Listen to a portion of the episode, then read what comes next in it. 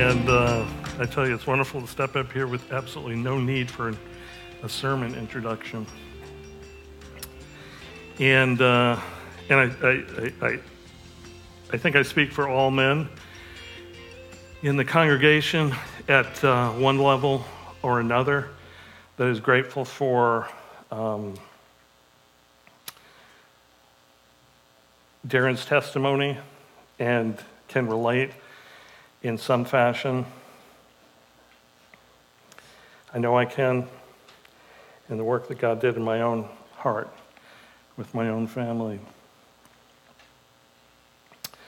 Well, I see some brave souls that were here last week and came back for more. And uh, I think we'll be a little bit more concise. But, um, you know, I entered upon really what uh, um, is uh, biting off quite a bit. We're doing really an overview of the letter of Jude, and uh, we could certainly take a lot more time and dive a lot deeper into it, and perhaps the Lord will give me an opportunity in the future to do that. But uh, just as a matter of, of uh, somewhat brief intro- introduction, I do want to just give you an overview of some of the things we covered last week, uh, some of it was difficult. It, it is a difficult letter. Uh, if if uh, you go home and you read this uh, brief but intense letter, um, it's, uh, it will challenge you.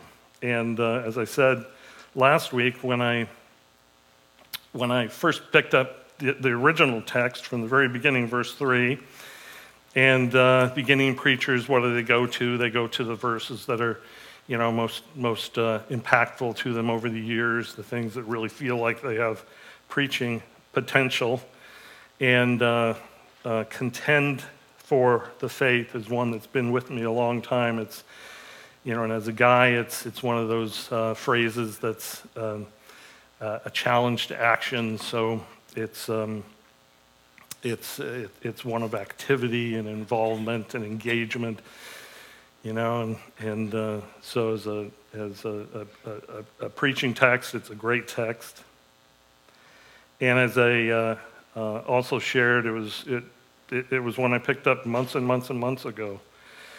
And uh, as time went on, it became for me um, an awareness that, that this was more and more a, a letter, not just a text, but a letter for the church. And so we're going to we're to proceed boldly.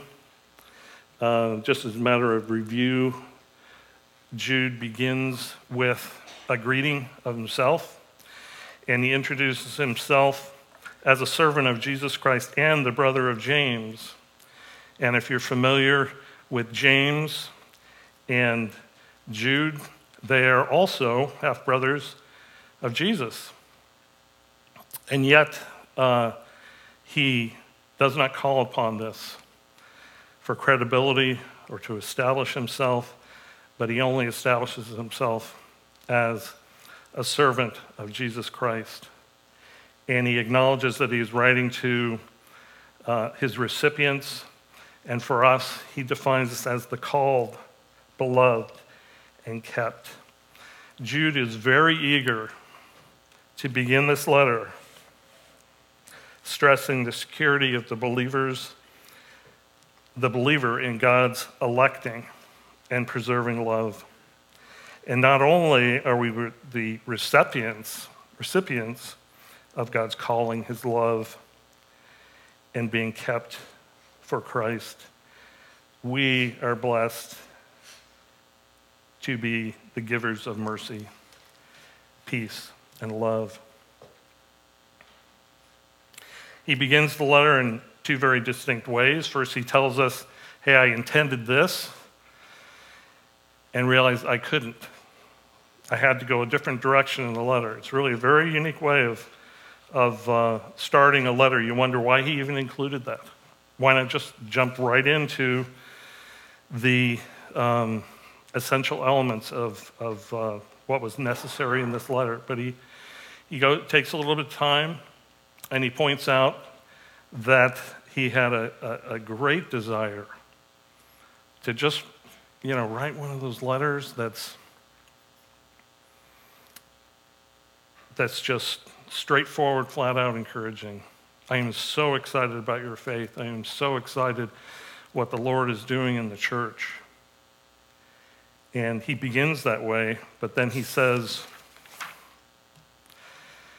that he found it necessary to write, appealing to you to contend for the faith.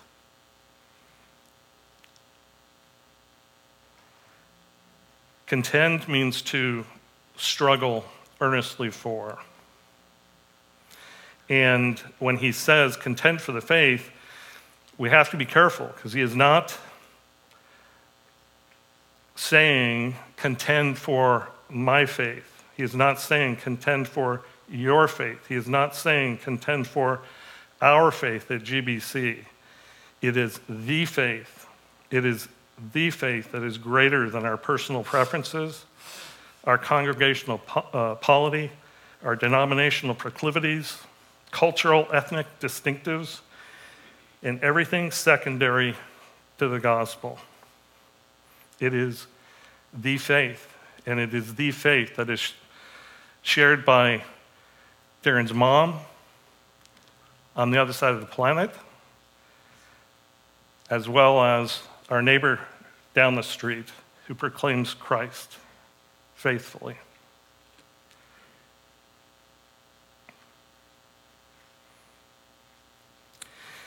And we're also needing to understand that what we are called to contend with is that which is contending with us. This is not passive. And lastly, but not finally, we contend together for the faith. We do not do it as Lone Rangers. Folks, we are told this battle is coming. It's always been coming. It's already here. And we have to meet it together. Well, with whom do we contend?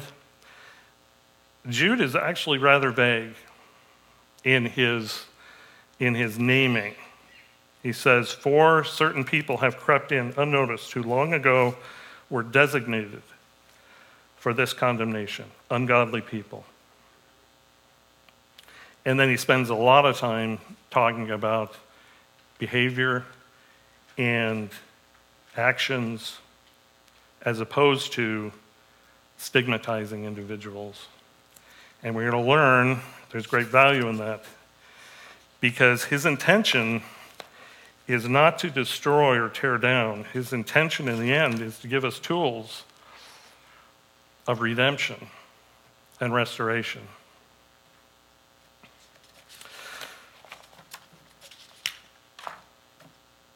So, why do we contend? I think one key verse that we can, we can pull from what we talked about last week is the beginning of verse 4, where he says, We contend with those who pervert, pervert the grace of our God into sensuality and to and deny our only Lord and Master, Jesus Christ. So, what we have to understand, and, and the word pervert, I know, can bring up a number of images in our mind, but the fundamental meaning of the word is simply to change. And though when we approach some of the challenges within the letter of Jude, we are looking for big, dramatic swings. Most of the time, these things that change, that alter the essential elements of the gospel start small and imperceptibly. And that's really at the heart of, I think, for the church to be contending. It, uh, it, it's in the small things. And we're going to talk about more about that.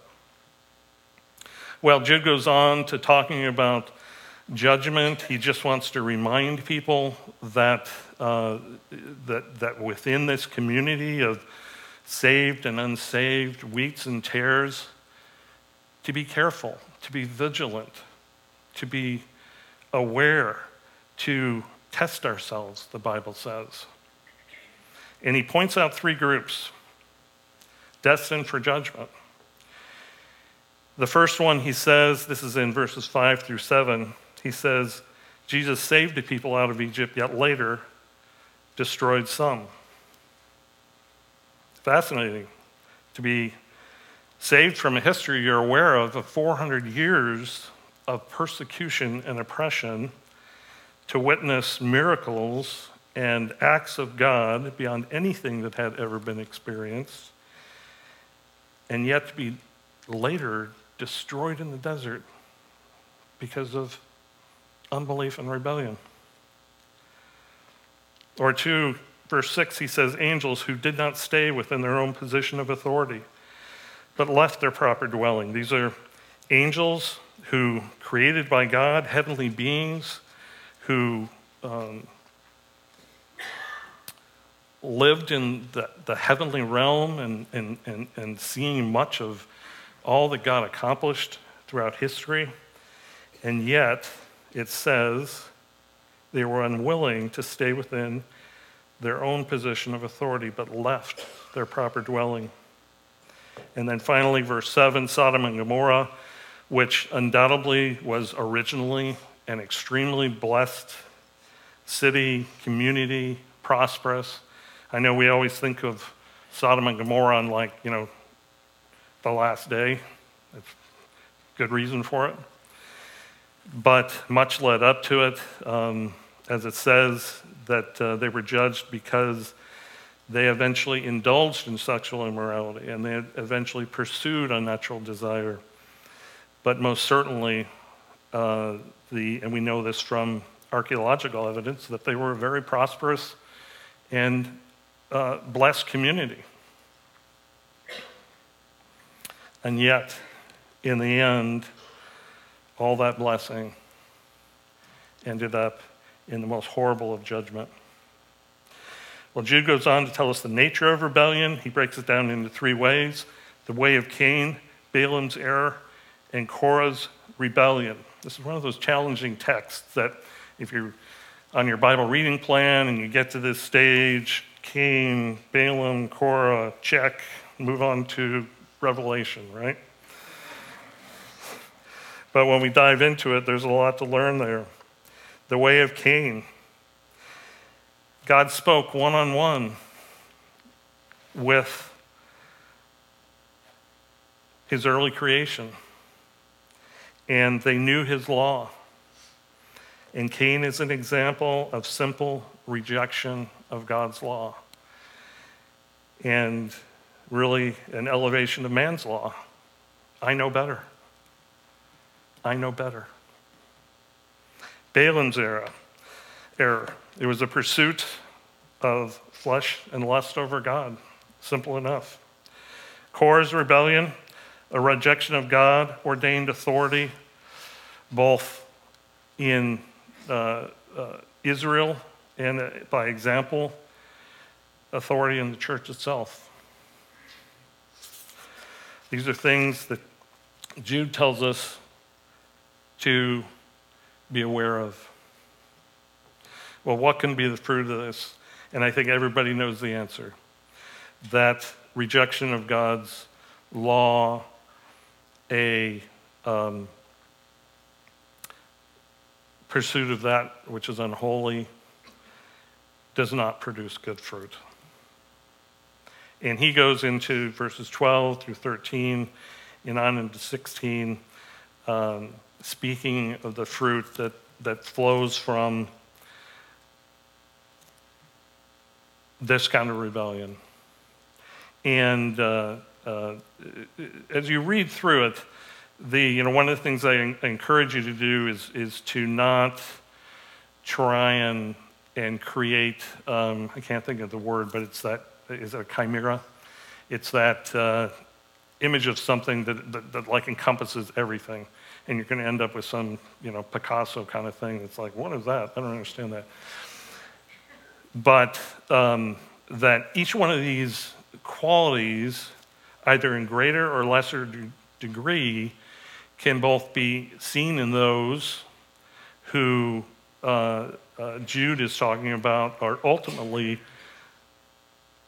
purposefully seeking the downfall or the destruction or uh, the devaluing of the church, or are individual small displays of behavior that are misconstrued for doing what is good and right in the church. So I leave you to that. Read through that. It, it's, it's, uh, it's very interesting reading, and, and, we did spend some time in that last week. Um, and then finishing in verses 14 and 15, uh, Jude touches on the promises and prophecies of God's judgment, which is kind of an interesting way to end. In some ways, it's very much a challenge to us, and in, in other ways, it's very much of an encouragement.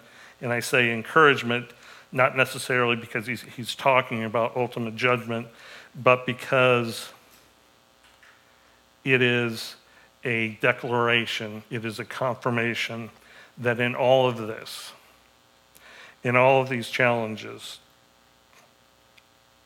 God is in control. God is sovereign. And he will accomplish, as Isaiah 46:10 says, he will accomplish all he purposes. And we can trust him. Well, from there, we're going to go on to today. And uh, it is really what I would say a call to per- persevere for the church by contending for the faith. And let me, uh, let me read our last, last bit of text in Jude 17 to the end. If you want to join us, join me. Great thing about a little letter like Jude, you open it up and you don't have to turn a page. Okay, beginning in verse 17. But you must remember, beloved, the predictions of the apostles of our Lord Jesus Christ. They said to you, In the last time there will be scoffers, following their own ungodly passions. It is these who cause divisions, worldly people devoid of the Spirit. But you, beloved, loved, building yourselves up in your most holy faith and praying in the Holy Spirit, keep yourselves in the love of God waiting for the mercy of our Lord Jesus Christ that leads to eternal life. And have mercy on those who doubt. Save others by snatching them out of the fire. To others, show mercy with fear, hating even the garment stained by the flesh. Now to him who is able to keep you from stumbling and to present you blameless before the presence of his glory with great joy, to the only God, our Savior, through Jesus Christ our Lord, be glory, majesty, dominion, authority before all time and now and forever. Amen. What a glorious text. I just.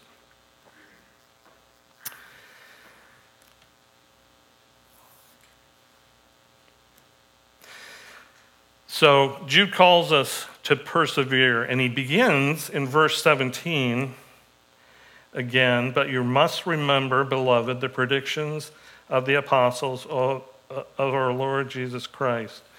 So, again, if you were here last week and, uh, and, and, and, and we worked through that text, um, you, you know, you wonder is Jude on his own on this?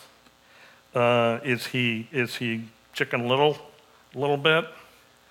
Is he overreacting? But he reminds us right off the bat that this is actually a warning and a message that is virtually throughout the New Testament, in, in virtually every, almost every letter, and certainly by all the most prominent writers of the New Testament. They say those who do not learn from history are condemned, to repeat its mistakes. Well, we are given a lot of history. We are given uh, a lot of warnings. And we are being prepared. Praise the Lord. So, starting with Peter, in his second letter, uh, first verse 2, I'm sorry, chapter 2, verse 1, he says, But false prof- prophets also rose among the people, just as there will be false teachers among you, who will secretly bring in destructive heresies, even denying the master who bought, who bought them, bringing upon themselves swift, swift destruction. And many will follow their sensuality, and because of them, the way of truth will be blasphemed. And in their greed, they will exploit you with false words. Their condemnation from long ago is not idle, and their destruction is not asleep. He says again in chapter 3 This is now the second letter that I'm writing to you, beloved. In both of them, I'm stirring up your sincere mind by way of reminder that you should remember the predictions of the holy prophets and the commandment of the Lord and Savior through the apostles. Knowing this, first of all, that scoffers will come in the last days with scoffing, following their own sinful desires. They will say, Where is the promise of his coming? For ever since the fathers fell asleep, all things are continuing as they were from the beginning of creation. The Apostle Paul, in speaking to, uh, giving instruction to Timothy, says in 1 Timothy 4 Now the Spirit expressly says that in the latter times some will depart from the faith by devoting themselves to deceitful spirits and teaching of demons through the insincerity of liars whose consciences are seared, who forbid marriage and require abstinence from foods that God created to be received with thanksgiving by those who believe and know the truth. And again in chapter 3 of 2 Timothy. But understand this that in the last days there will come times of difficulty. For people will be lovers of self, lovers of money, proud, arrogant, abusive, disobedient to their parents, ungrateful, unholy, heartless, unappeasable, slanderous, without self control, brutal, not loving good, treacherous, reckless, swollen with conceit, lovers of pleasure rather than lovers of God, having the appearance of godliness, but denying its power. Avoid such people, for among them are those who creep into households and capture weak women, burdened with sins and led astray by various passions, always learning and never able to arrive at a knowledge of the truth. And again in chapter 4 For the time is coming when people will not endure sound teaching, but having itching ears, they will accumulate for themselves teachers to suit their own passions and will turn away from listening to the truth and wandering off into myths. And not to leave out the call to elders and overseers, Paul speaking to uh, the, the Ephesian leadership says, Pay careful attention to yourselves and to all the flock in which the Holy Spirit has made you overseers to care for the church of God, which he obtained with his own blood. I know that after my departure, fierce wolves will come in among you, not sparing the flock. And from among your own selves will arise men speaking twisted things to draw away the disciples after them. And John, in his first letter, Children, it is the last hour. And as you have heard that Antichrist is coming, so now many Antichrists have come. Therefore, we know that it is the last hour. They went out from us, but they were not of us. For if they had been of us, they would have continued with us. But they went out that it might become plain that they are that they all are not of us. Well, why all the warnings? Why all the predictions? I think there's several reasons. One is simply so that we won't be surprised. You've heard the term ignorance is bliss. Not so much. Wrong expectations produce bad responses. Two, we're warned so we will prepare. Knowledge of an impending trial or challenge is a powerful motivator to be prepared for it. I remember, in fact, I think it's the only thing I actually remember from my days in the Marine Corps. Drill sergeant that told me, I've never been afraid of anything I wasn't prepared for. And I thought, that kind of makes sense. God wants us to be prepared for what He knows, knows is coming. Third, so we will not flee from the flock. The frightened don't know who to trust and simply free, flee from all. The lone sheep is on dangerous ground, and I'm sure you, you remember this verse from 1 Peter chapter 5 be sober minded. This one really used to scare me when I was a young believer. Be watchful. Your adversary, the devil, prowls around like a roaring lion, seeking someone to devour. And third, the flock is weakened and hurt by the loss of just one sheep. I'm always shocked and saddened by how little effect some feel their leaving will have an effect on the body. And how little thought they give to it. Unless you have been able to maintain the minimalist of relationships and impact, your absence will be painfully felt, I promise you. And will have reverberations throughout the ministry for years to come.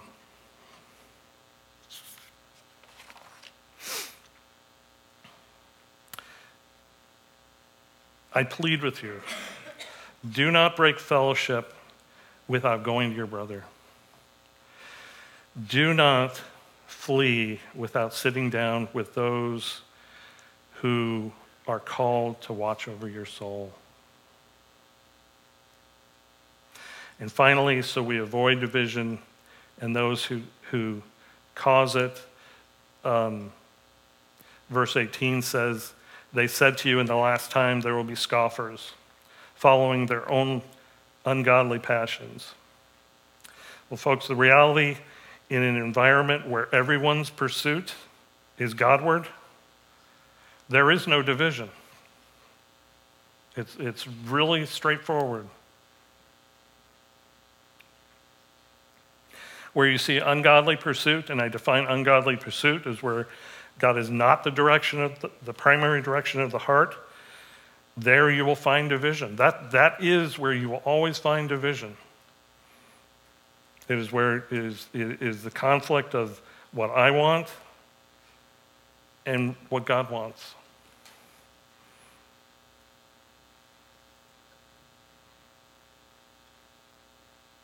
He goes on, verse 19 it is these who cause divisions, worldly people devoid of the Spirit. Couple verses that I think define it well. Uh, worldly people, 2 Timothy 3 7 says, always learning and never able to arrive at the knowledge of the truth. These are, th- this is the example of the ultimate pragmatist that, uh, that leans upon his, his own worldly experience, credential, skill set.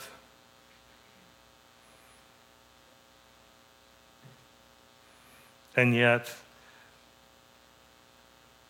the clear, plain, miraculous declarations of the Word of God remain suspect and secondary. Second, devoid of the Spirit.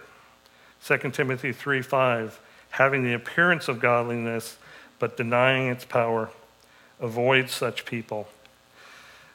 There is, and one of the things we mentioned last week that easily reads into the text is that oftentimes um, the individual uh, disruptive, most likely unsaved, uh, isn't identified until way down the line, which is interesting in that they must know to remain somewhat um, hidden, at least for a period of time.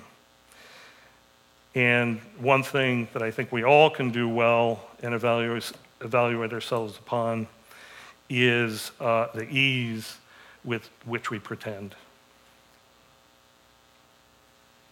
And that's a message for all of us. We can pretend godliness very, very well. To live in a way that declares God's power and, and is demonstrated in our personal submission to that power is a life that testifies to the reality of the Spirit working in that individual's life and governing that individual's life.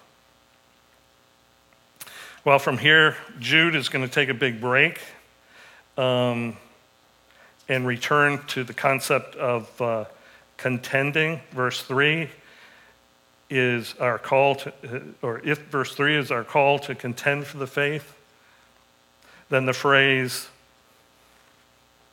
keep yourselves in the love of God, is our roadmap to accomplishing it. If we want to contend for the faith, we have to learn how to keep ourselves. That's verse 21.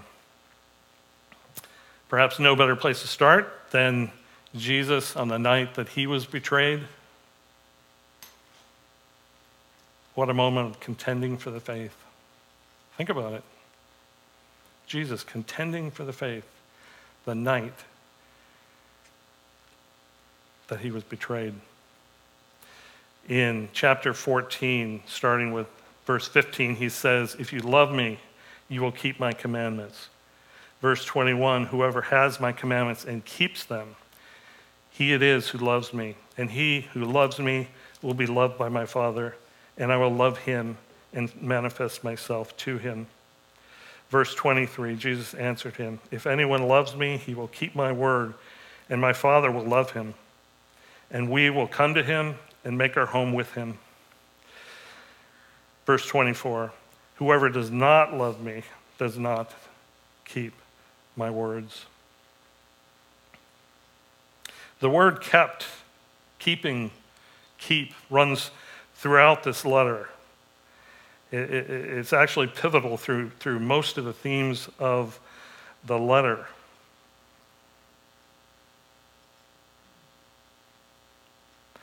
And in verse 3, again, he's beginning the letter with the word kept.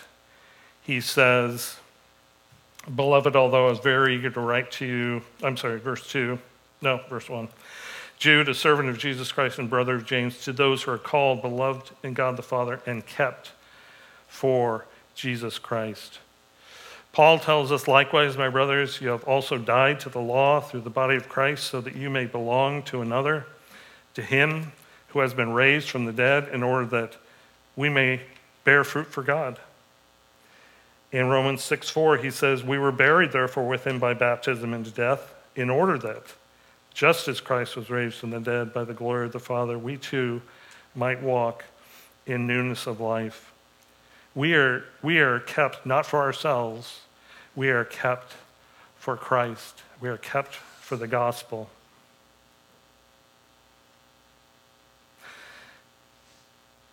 Verse 24, Jude goes on Now to him who is able to keep you from stumbling and to present you blameless before the presence of his glory with great joy. And this, I, I just love that Jude's greeting of verse 3 and kept for Jesus Christ is now bracketed in verse 24 in his great doxology now to him who is able to keep you. Again, stressing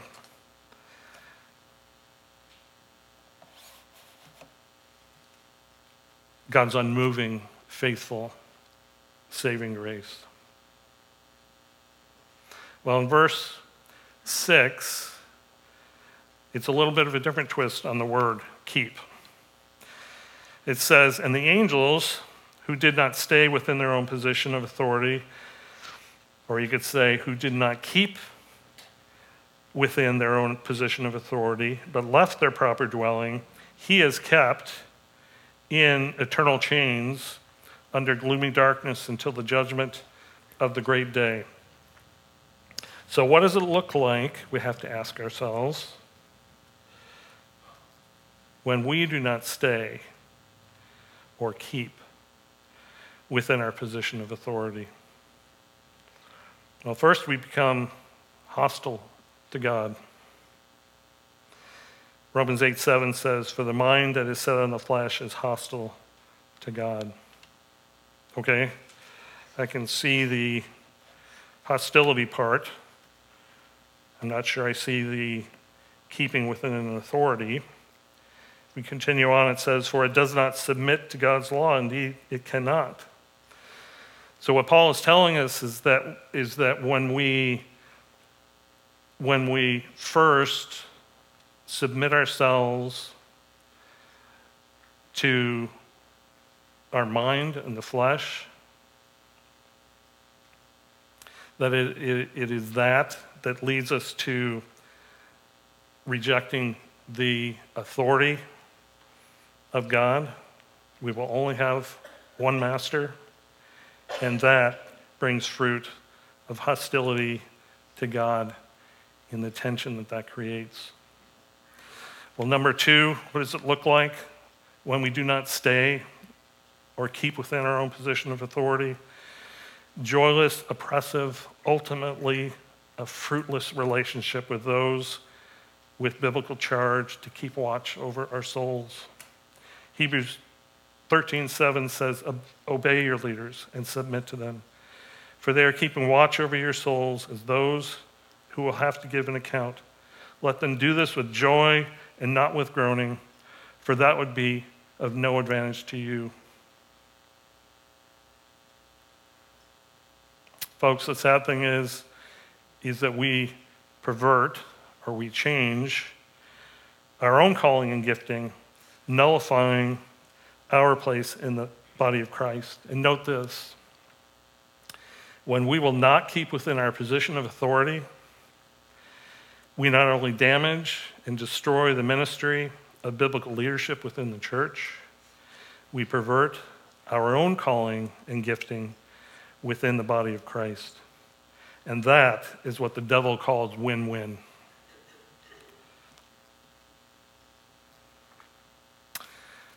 If you'll indulge me with some personal observations uh, regarding difficulties of the past, this is for free, as they say.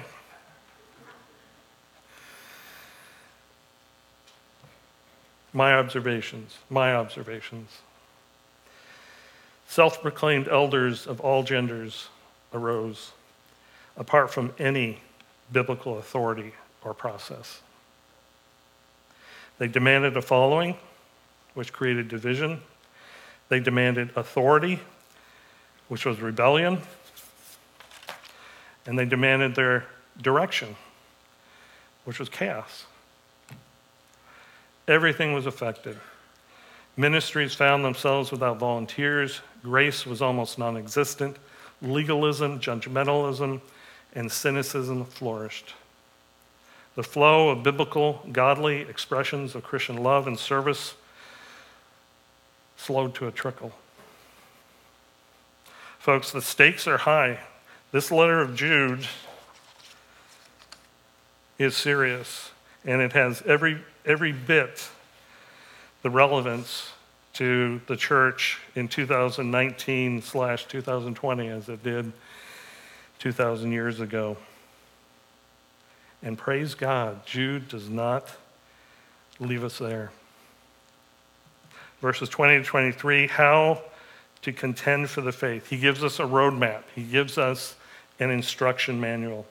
He begins, Build yourselves up. But you, beloved, build yourselves up in your most holy faith and praying in the Holy Spirit, waiting for the mercy of our Lord Jesus, excuse me, Christ that leads to eternal life. Is it any surprise that we begin doing so with the very elemental building blocks of our faith? Fill yourself with the Word of God, fill yourself with truth. 2 Timothy 3 16 through 17 says that the man of God may be complete, equipped for every good work. All scripture is breathed out by God and profitable for teaching, for reproof, for correction, for training in righteousness.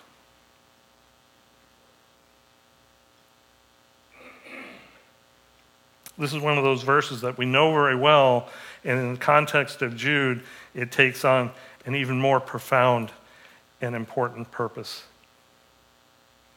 Reading our Bibles is not a throwaway. Oh my gosh.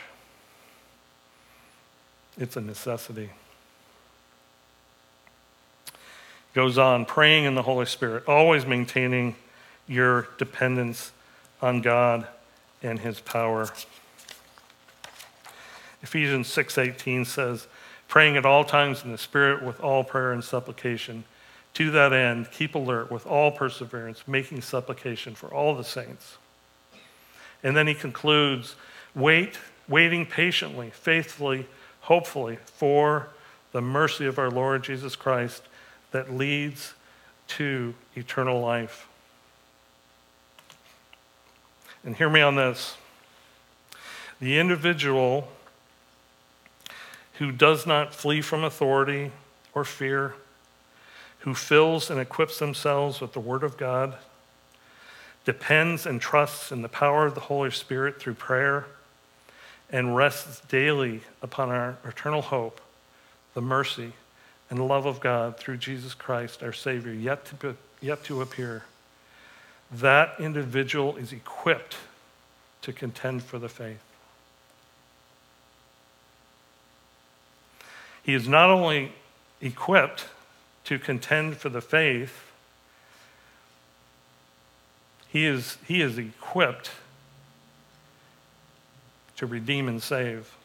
Verse 22 and 23 says, And have mercy on those who doubt, save others by snatching them out of the fire. To others, show mercy with fear, hating even the garment stained by the flesh. See, Jude is bringing us around full circle when, at once, in, in, in portions of the text, we can struggle. We, we can wonder where those that we love and believe in stand. And yet, Jude's letter is not only over a huge scope of uh, people and behavior and interactions it is also intended, I believe, to cover a large scope of time. I can tell you that when I was in my 30s, if people that I worked with, you told I would be preaching a sermon, you better be ready to be locked up. I am not kidding. That is the nuttiest thing I've ever heard. Michael Eastman? Pagan Michael Eastman. God works because he is patient. You know, we read earlier the verse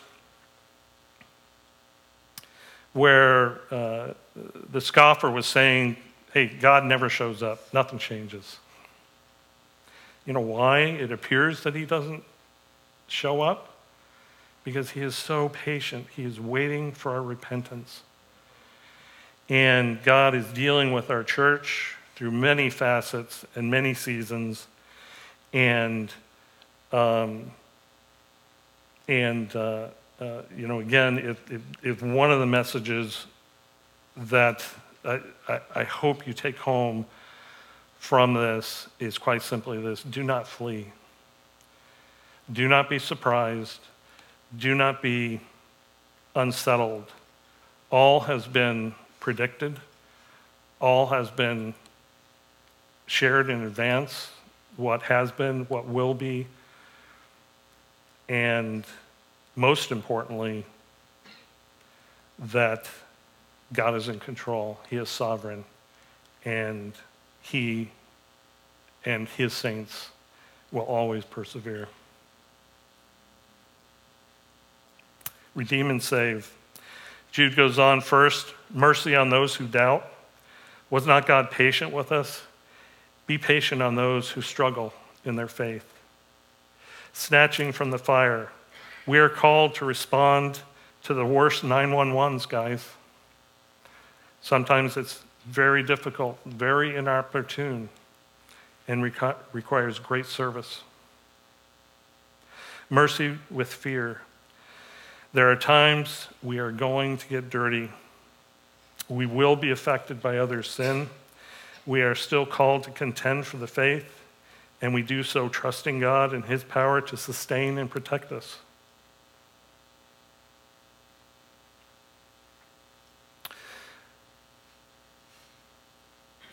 Well, I think I'm going to save the uh, doxology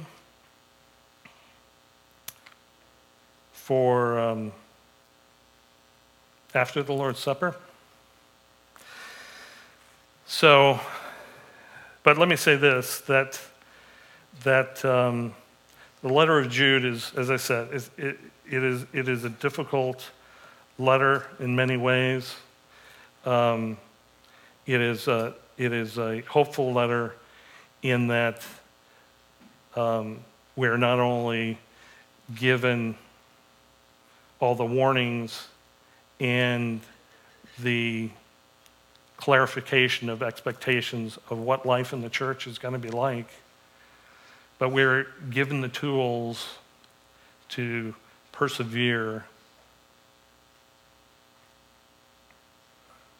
and to contend well for the faith and bring glory to God. And that's, that's my prayer for Grace Bible Church. And that our focus would be on the faith, not our faith and that we would contend for the faith in the love of God while watching ourselves